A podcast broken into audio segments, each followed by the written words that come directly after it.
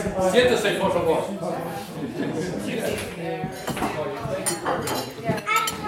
My mom said I can have more. Oh, good. Watch yourself. Welcome back to the Townies podcast and episode 33, our very special season finale. As we say goodbye to season 1 and embark on the big what's next for season 2, first and foremost, we just want to say thank you all for making this first year and a half even better than we could have possibly imagined. We are so grateful for all the storytellers who lent us their words and for all the listeners who took those words beyond the four walls of Kim Maxwell's studio. Thank you to our songwriters and guest performers for contributing their amazing music and hilarious Townie tidbits. So, in celebration of what has been and what will come, we thought we'd have some of the spectacularly talented, tasteful, and well-dressed Townies production crew talk about what season 1 has meant to them. I don't like sauerkraut. This is the Townies podcast. Welcome to the neighborhood. Cool. Small world.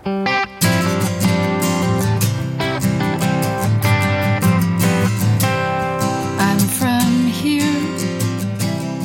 Here's the story. Hi, I'm Claire Charpentier. I'm here in Ojai for the summer, working on the Townies podcast with Kim Maxwell. I'm calling myself a summer townie because although I've been to Ojai a handful of times before to visit family, this is my first time spending an extended stretch of time here, and I've really enjoyed discovering the town and settling in. And on top of that, it's been a lot of fun finding the places mentioned in the different Townies podcast stories. I binge listened before arriving, so now as I walk around town and meet people, I recognize both places and people from the stories. It's hard to name just a few stories that impacted me because each story is so particular and touching in its own way, but one episode that stands out is episode 8, titled The Agency of Woman. It's full of those moving stories.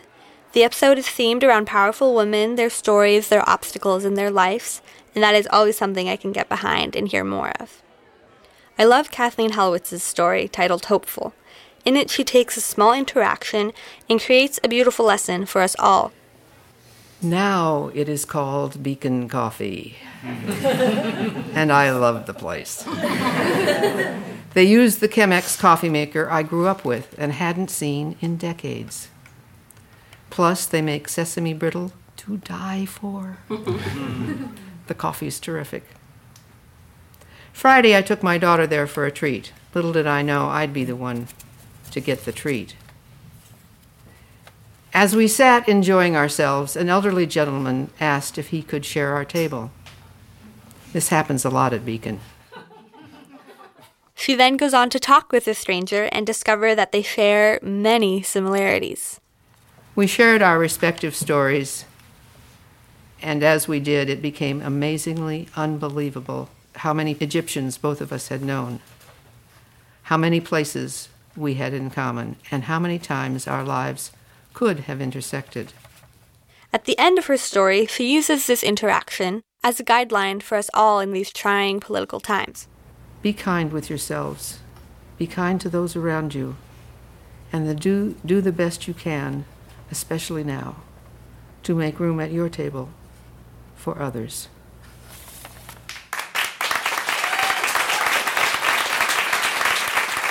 I was walking around my neighborhood in San Francisco listening to this, headphones on, and that piece of advice made me stop dead in my tracks and look around my neighborhood and wonder which strangers I should be making more room for at my own table. This story does what the best of stories do. It takes a small personal moment that seems perhaps too specific to be relatable, and yet manages to turn it into something so universal.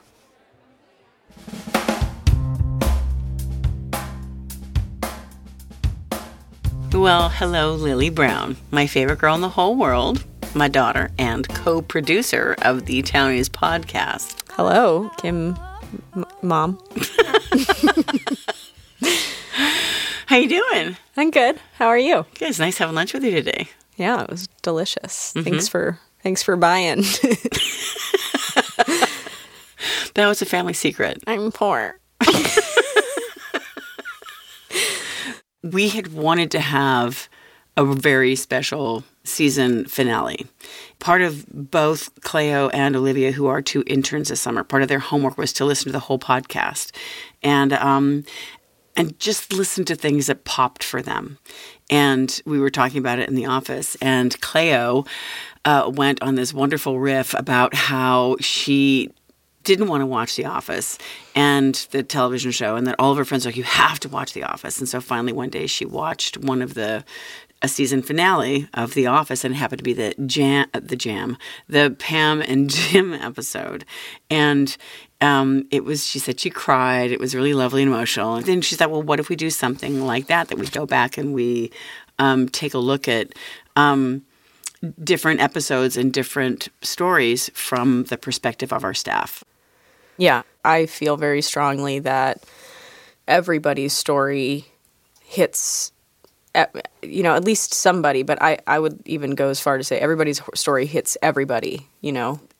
There are certain pieces that we're going to be mentioning by name in here, but really, I think every piece that's ever been written and performed at the studio has touched me in one way or another, you know, because I think something that I feel really grateful for in working at the studio and then on the podcast as well is just reminding myself that, everybody has a story and we're all connected somehow. And I think that these stories are a great way to see those connections, because otherwise, you know, you don't see them day to day.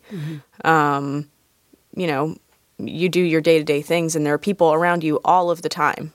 I think it's just an interesting exercise to try to remind yourself of everybody's humanity, and I think that's something that stories do really well, because otherwise, I think you forget. Particularly, I think stories, they have a way of exposing the sort of more vulnerable parts of who we are, the ones that our culture is prone to wanting to exhibit, all things that are shiny and polished and what we want the world to see. And I think the places where we're the same are not in those places where we're popular and punctual and everything looks just right.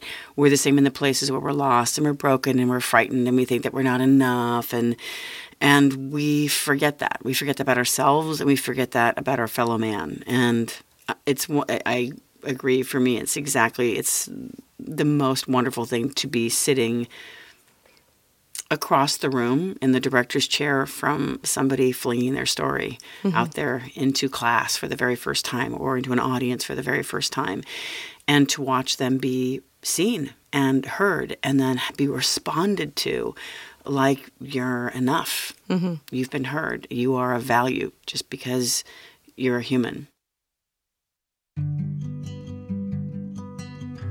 Well, I'm so close to it. It's really hard for me to make a sort of an offhand comment about it. But I've just seen it from the beginning and grow and evolve, and it's still changing. I just think it's a wonderful, wonderful thing that's happening, and I just think it's fantastic. I love it.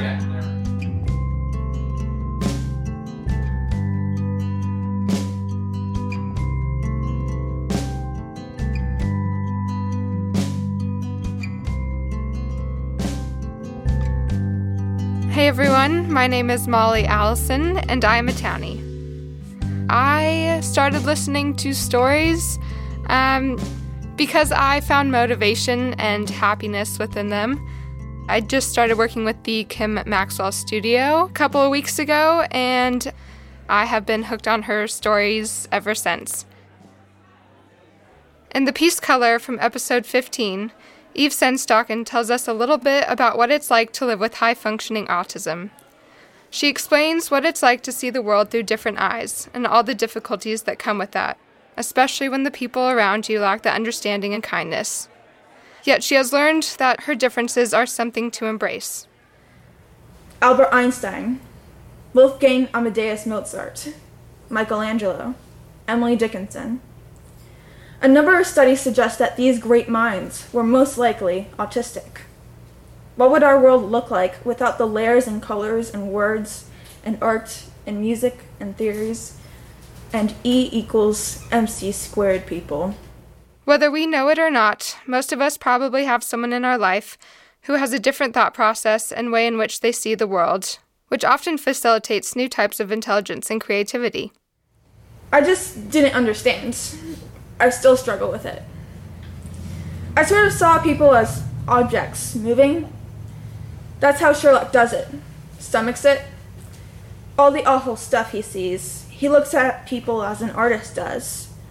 This person needs more shading and color. This background isn't right.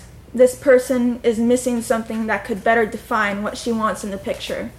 For me, that person in my life is my source of reason and my best friend. They help me see things about the world and myself I never would have been able to otherwise notice. Thank you, Eve, for reminding me of that. I'm sitting here right now taking a look at a list of things I want to ask you, Ken. Mm-hmm. Your perspective as our fabulous and brilliant sound engineer and designer. All right. I remember coming to you in the very beginning, and I had these first 6 episodes. And I loved the way the stories sound. I thought we captured them really well. But it sounded very flat, and I wasn't even sure what I wanted. Right. And I talked to you about that, and I was like, I don't know what it is that I'm looking for. And I said, I'd love to collaborate if you have any ideas. And then you started to come up with ideas, and I was wondering things like opening with the sound effects, the sound effects of the town of Ojai itself, and adding in original music of local singer-songwriters. I'm just wondering where those ideas came from. As far as the sound effects opening, in some cases it was just subject matter of the tidbit, trying to find some nature sound and just local interaction, going into the coffee shop and talking with people, you walking by the tennis court or something, hearing the stereo image in your headphones added a new dimension, at least in my mind, to the experience of hearing the stories, being transported to Ojai and what's it like to live here. Mm-hmm. And we also, because of you, have these wonderful musical interludes where we feature music of local singer-songwriters. Mm-hmm. Did that idea just fall upon you, or how did that come about? Because that was not in my head at all. Yeah. We were doing the segues from one performance to another, and, you go out of the natural hum of the crowd in between the performances, thinking, it might be nice to have just a little bit of music. And as you recall, we started out with smaller bits, not really encroaching on the storytelling. And the more we did it, the more, you realize these are stories to be told too. And as a music producer and songwriter myself, I just felt that it was a natural progression. I might not write a story like the people in your class, but, it's a real way of communicating that I might not offer to somebody if I first met him. I wouldn't have a problem singing the song to somebody I don't know, but I wouldn't necessarily share that, whatever that song represents for me. So it's a way to realize, these are other stories that we haven't tapped, in a different way of communicating and a different way of performing and sharing. And for me, it's interesting. I was just thinking about the genesis of season 2, even before I knew there was going to be a season 2, started on that episode that we co-created about the death of John Slade, who is a beloved friend of both of ours and beloved of this community. Sure. And it made sense to me because he was such a big part of both of our lives. It made sense to both of us to break from form, from what we had been doing before. Right. I'd love to talk to you because that was a real organic process, because I didn't know what it should sound like. I didn't know what we should do. I didn't know how to respond. I just knew that we needed to. Sure. Well, John, I loved him dearly, and we worked together on many of his albums. I just got to know him as a person over the years. He was such a contributor. When I think about John, I think he made you feel like you were the one, you were a special friend. And And so when he died, it was, you know, it was such a shock, and it was so harsh, you know. His memorial was just packed with kids and people that felt the same way. And so, you know, when you mentioned that he had taken your class, but you hadn't captured him performing, and we were able to tap Malcolm McDowell to record John's piece, Miss Upchurch, it was just a beautiful, different way of doing things. John had his Walt Whitman project, taking the poems of Walt Whitman and putting them to music.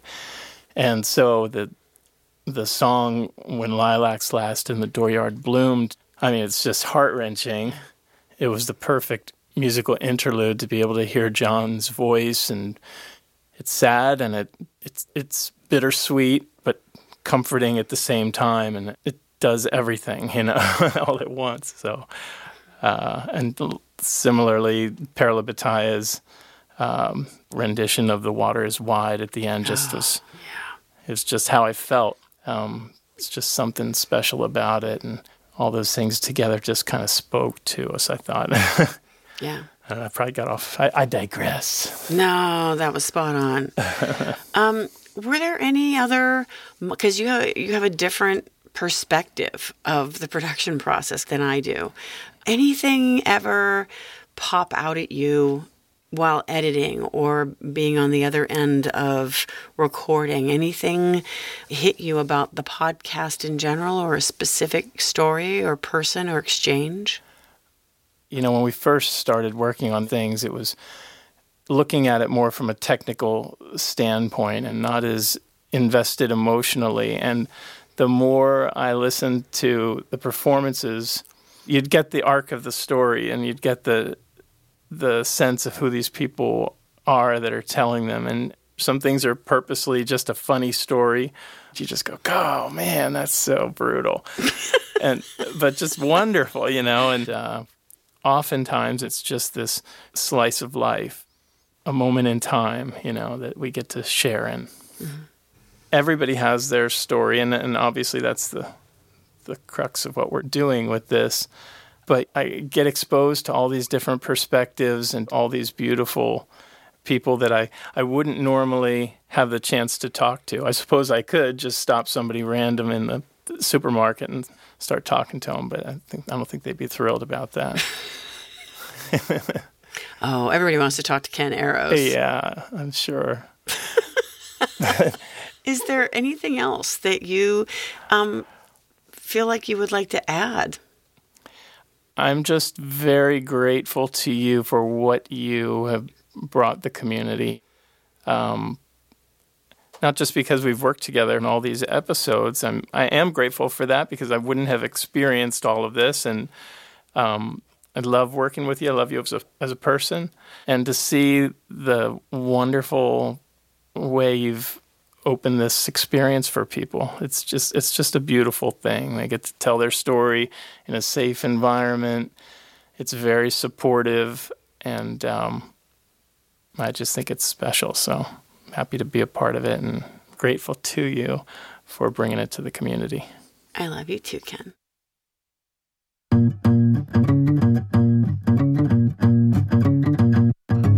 Bent or broken is the family tree. Bent or broken is the family tree.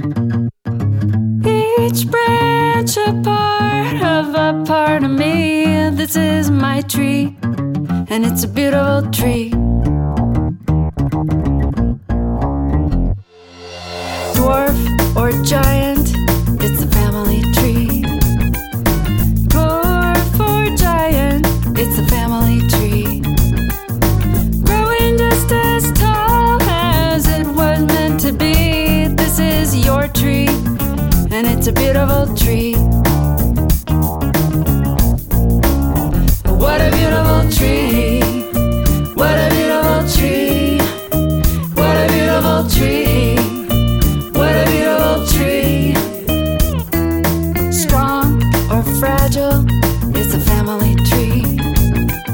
Strong or fragile, it's a family tree. See how the sun shines through the leaves. beautiful tree. Oh, what a beautiful tree. What a beautiful tree. What a beautiful tree. What a beautiful tree. What a beautiful tree. What a beautiful tree. What a beautiful tree. What a beautiful tree.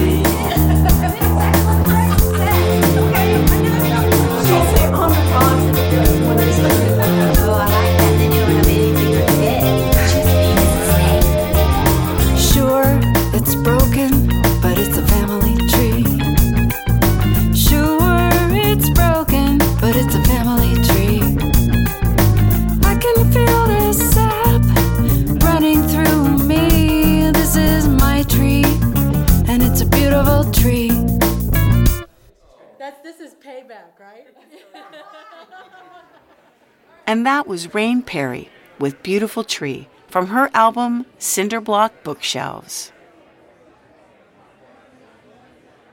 If you'd like to be a sponsor or take out an ad on Season 2 of the Townies podcast, shoot an email to Lily at KimMaxwellStudio.com.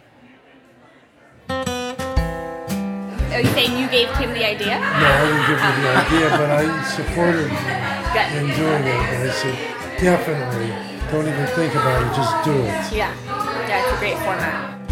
Don't forget to mark your calendars for that Season 2 launch and the big old celebratory block party on Saturday, February 2nd, 2019. And keep an eye out on KimMaxwellStudio.com for some very exciting shows coming up this summer and in the fall. Do you have any favorite episodes or things you remember hearing? They're all good. Yeah, I agree.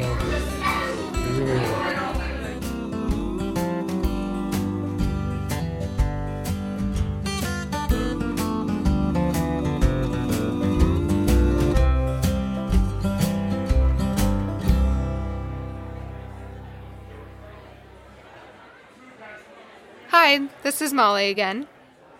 As an environmental major in college, I was moved by the first-hand accounts of people and communities that have been directly impacted by the overutilization of our natural resources. These stories stuck with me and still serve as the foundation of my work today. The stories shared in the Townies podcast resonates with our listeners in that same way. They open up our hearts and minds, as cheesy as it sounds, which enables us to build more empathic connections rooted in understanding and social justice. In Episode 2, Noah Crow's piece, The Land of Opportunities, paints this picture perfectly. This world Noah has crafted provides me with motivation. I am reminded of why I am an environmentalist, and my old goals come back into light. After a series of college courses that made my head spin around and around, not sure of whether or not I am hopeful or hopeless, Noah's story gives me hope. Even all their romanticized moments. The sterile walls of our hospitals unfurl into vitality centers. Doctors get paid when we're healthy, not sick. Whoever thought that paying them for being sick was a good idea? We don't have to wait till we're 50 to realize that our whole lives spent in the subtle stupor of a wheat or a dairy allergy isn't really just the way we feel. It's actually our bodies struggling to survive from eating poisonous, overmodified shit. Healthcare becomes vitality care. Each of us has a team of people making sure we feel better than we've ever felt before. National productivity skyrockets. We stop eating beef because the rainforest destroying mass-produced meat like our GNP depends on it, and suddenly we're no longer spending $800 billion suffering from heart disease and diabetes. Instead, we're using all that extra money and energy learning to skydive, speak Chinese, dance the tango. Noah Crow. I'm pretty sure I was just transported to an alternate universe. My eyes were open, but I swear I was not on planet Earth. Or was I? I wonder if it's all possible. The plentiful food, the happy faces, the stress-free land of opportunity, where people can focus on becoming their best self rather than worrying about paying bills and fighting illnesses. Everything's going so well, we get bored. Sure, without all the terrorists and Ebola, swine flu, avian flu, pneumonia, rickets, fucking plague? We need something exciting. Somebody says, let's build a space elevator. You say space elevator? 10,000 geeks and visionaries and builders say, fuck yeah! Everyone gets to see the Earth from space and fly! Now, I'm not sure about the whole elevator to space idea. I mean, I'm down, but I just would like to ask you a couple questions first. Oh, look! It's my favorite girl in the whole world again. Aw. It's me. It's Lily. I know. I was saying it for our listeners in case they didn't know who your favorite girl was. Oh. You've been through preteen, teen, and the adult class. Mm-hmm. Tell me about the camaraderie. What is that like, being on the other end of that? Well, there's somebody else. I can't remember who this is, but there's somebody else who describes it as the magic between the chairs.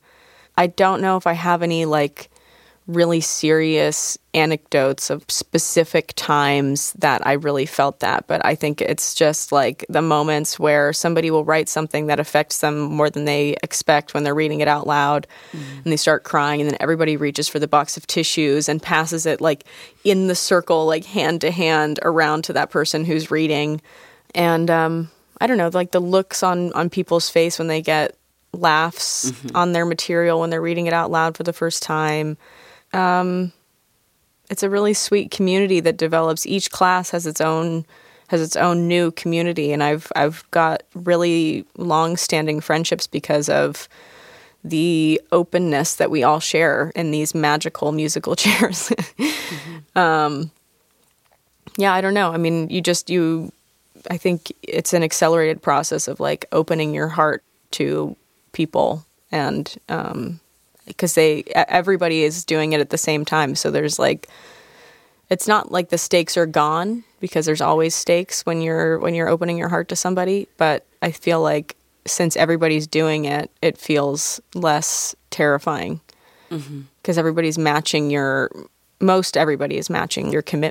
When you tell a story that risks something, then people risk something of themselves, and they start risking, and then we all start connecting more and talking more and risking more and being more empathetic with each other and compassionate towards each other. I feel like I am a really good advocate for myself, partly because of the writing and performance skills that I've gotten. Like, I'm a lot less afraid to speak up for myself, because I know that I've experienced my voice being received in a positive way, if that makes sense. Yeah, and like it's one equates the other. Yeah, and not and all of you, not just the shiny bits, not just the polished bits, but like your anger and your hurt and your outrage and your disappointment and our dark side. And I also love, like, what happens actually after the shows. I always prepare everybody in class for, like, once the story leaves your face, it's not about you anymore. It's now about the audience, because now you've become an ambassador for people taking a big risk. So if somebody comes up to you and says, oh, my God, I loved your piece, your responsibility is to take a nice deep breath and say, thank you so much for coming. And it also makes people available to sometimes hear things that they don't normally hear. We have a way of deflecting sometimes positive reinforcement, but because I don't let people deflect the positive reinforcement, they have a chance to actually hear the feedback of the audience about how their piece impacted people. I mean, that's a very therapeutic thing, too, because you never know what somebody is going to connect with. And it's sometimes parts of the story that you wouldn't have thought was important, but it's important to somebody. Yeah. And I think that really neatly ties back into what we were talking about at the beginning of this little interview, talk, chat, round table thing. That's like, you never know what's going to impact somebody. And so I think it's important that we all just keep talking and sharing our stories. And I love what the podcast does for that, because I think it pushes the stories even beyond the four walls of the studio. Do you want to talk a little bit about the next season and about why we're actually transitioning from a consecutive format of every 2 weeks to a 10-episode season?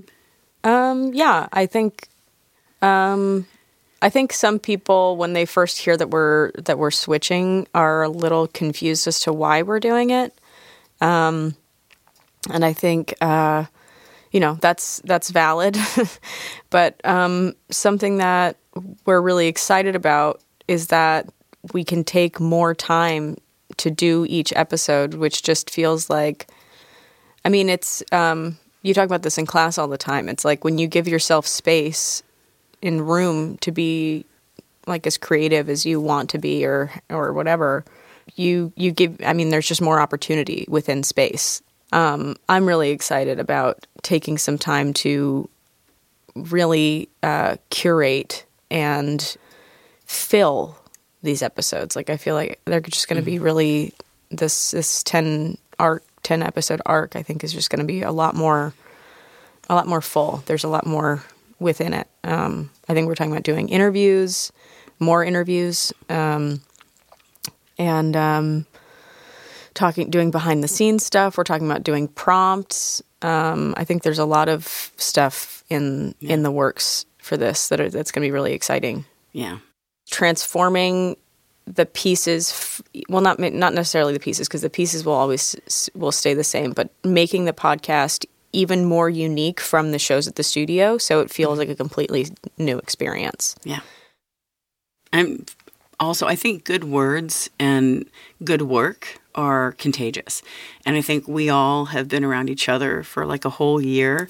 And the podcast has really grown from its inception to the first 6 episodes, which we redid in another first 6 episodes, to where we are now. And I think it was just really wonderful to see everybody come up with all of these ideas of what we want to do, but there wasn't the time to be able to execute them the way we wanted to. And so I'm super grateful to our board of directors who are like, yeah, go ahead, take a hiatus, go to a seasonal format so that we could really add the interviews and really add what the process of being in class is like, and the developmental process of discovering your story and then crafting it and then performing it, and what's that like. Because part of what I'm hoping happens is sort of the contagious aspect of being around good words and talented people is contagious for the people who are listening, and that they start telling their stories and encouraging their friends to tell their stories, and that maybe Townie movements pop up all over the place of people, because stories belong to us all. Hopefully with us, so we can make some money. Please help. That was the very subtle plug that you could make a donation to the Townies Inc. by going to the towniespodcast.com. .org, Mom. God. Okay. Sorry. Okay. The towniespodcast.org. Can we fix that in post, Ken?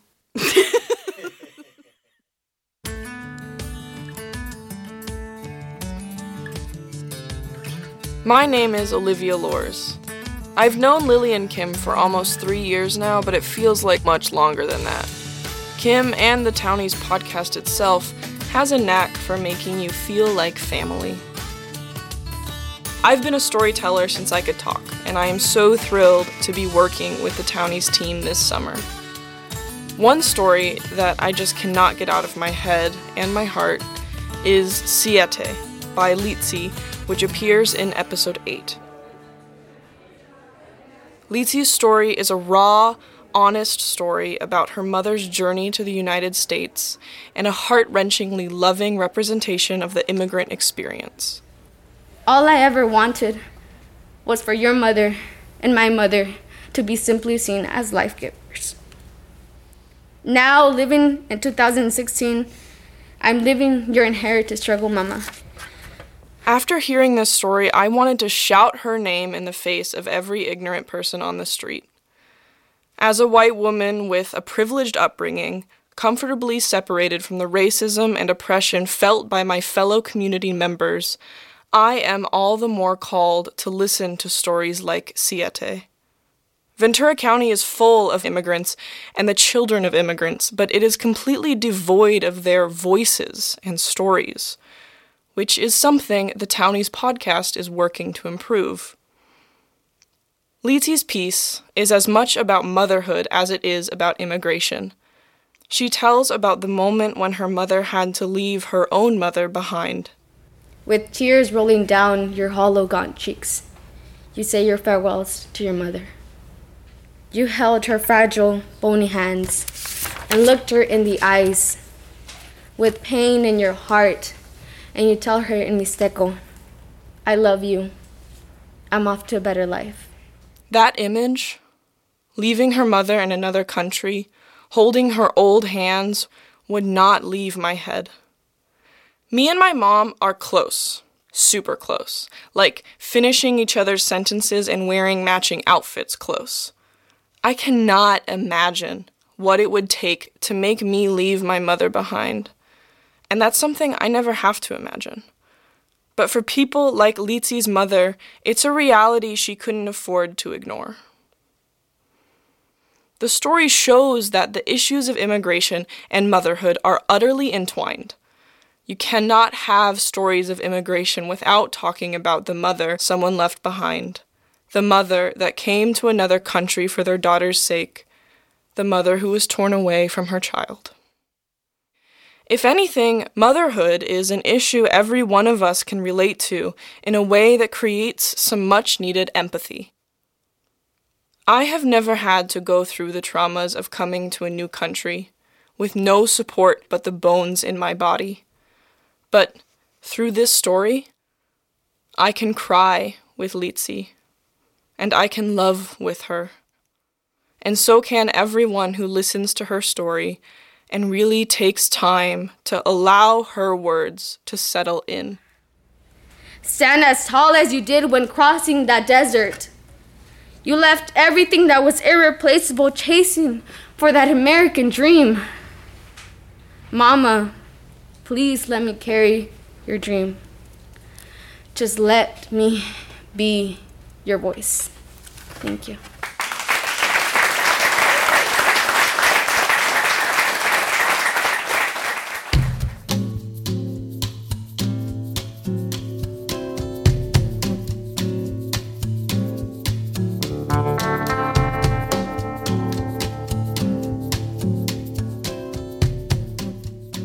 I love Tatum Becker's story out loud. It's so relatable. It's a really good one. I really like my cousin Simone Berkowitz's story, Trying Not to Grab Moss. That one made me cry. It's so touching. Yeah, absolutely. Letter by Saul Gordillo. Yeah. Oh, yeah. And Judy Fisk-Lucas, The Vessel. That was out of control. So funny. Elise Geronimo's story, Numbers, in episode 2. I love that one. Richard Rennick's Never Doubt I Love really made me want to beat someone with a baguette. He is the Hamlet of my heart. Oh, he's going to love that. I love Dear Rennie Marie by Ren D'Angelo. Mm-hmm. Leslie Paxton Begg. Noah Lashlee's DDS. I mean, I could say any Kelly of the stories, but that one was so Morgan good. Flannery. Me too. Yeah. Oh, and Vanessa Frank's That Time story is Miyoko Partlow. Daisy and the Song. There are stories all around us. We hope that this podcast, these storytellers, give you the courage to go out there and tell your own stories. Stories are the connective tissue, showing us the places where we are the same. In our funny moments, our dark moments, our moments of triumph and defeat. We can't wait to bring you even more stories from our amazing 805 in Season 2 of the Townies podcast, returning in February 2019. I really like Amélie Socrin's story, French Boy, because that's a French boy I really do. Yeah, I love that one. If there's a particular story that you would like to hear again, but you can't remember where you heard it, head on over to thetowniespodcast.org/season1 for a list of names and pieces in alphabetical order. Ryan Eagler, Frankenstein, Sarah Harding, Raksha Boyta, Susanna Jocelyn, Simmons by Chris Palmer, Stella Slaughter, Delicious Easy Recipe, Kelly O'Mara, Georgia Schreiner, Lisa Williams, Hello by Fabio Loretta, Arturo.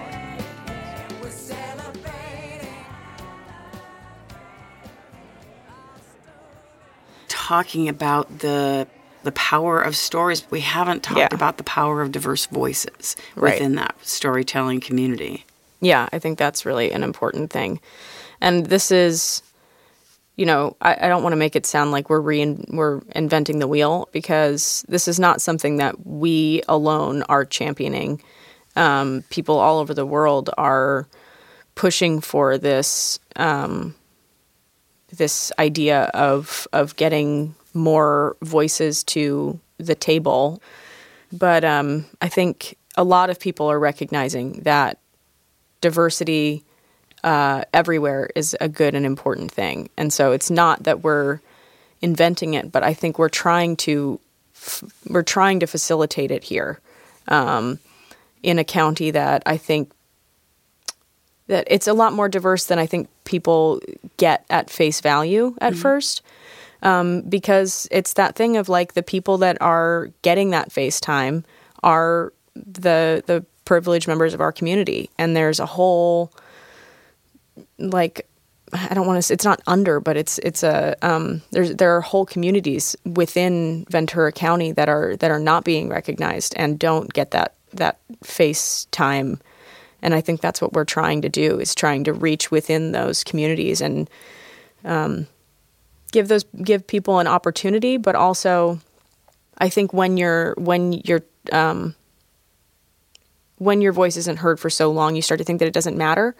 And so I think that's what our goal is to not only give diverse voices and marginalized communities an opportunity to speak, but also to help them remind themselves that their voice and their story is really important, and it's vital to our society moving forward. Yeah. We went to a workshop recently, and Dina Jensen, who is fabulous and brilliant and talented, and who is the executive director of Cal Lutheran Center for Nonprofit Leadership. I think she was quoting somebody else, but she said something along the lines of, we all do better when we all do better. And that's something that I believe right down to my tiny little toes. And for me... My dainty little toes. My dainty, dainty little toes. Because I feel like storytelling actually is the foundation of social justice. Because if you can't hear a community, then how can you help them? You're just assessing from the outside. Right. Well, thank you so much for having me here in the studio with you. Thanks for season one. Thank you for season one. Thank you for creating this awesome podcast that I've gotten to be a part of. And,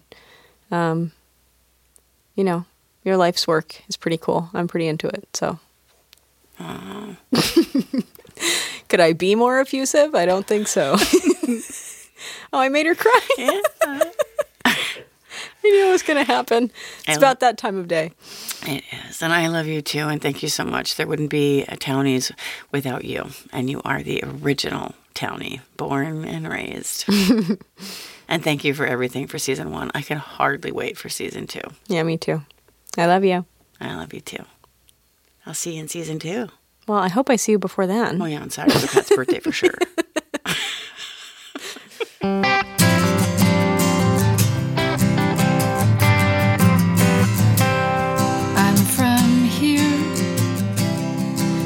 The story.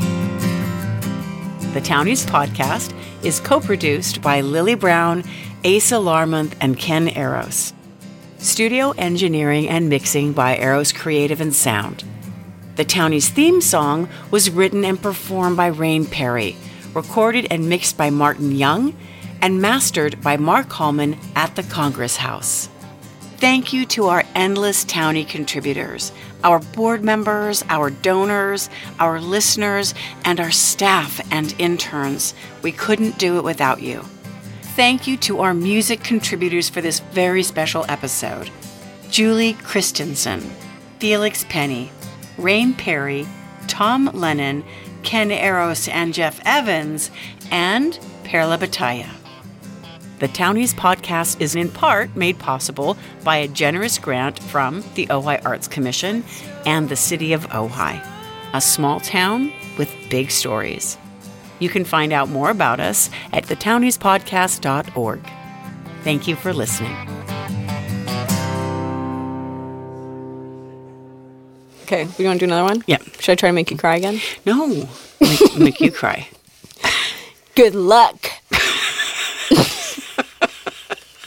I'm an emotionless monster. Yeah, oh, my little boo. Oh, I said it again. I'm sorry. Don't put that in the outro.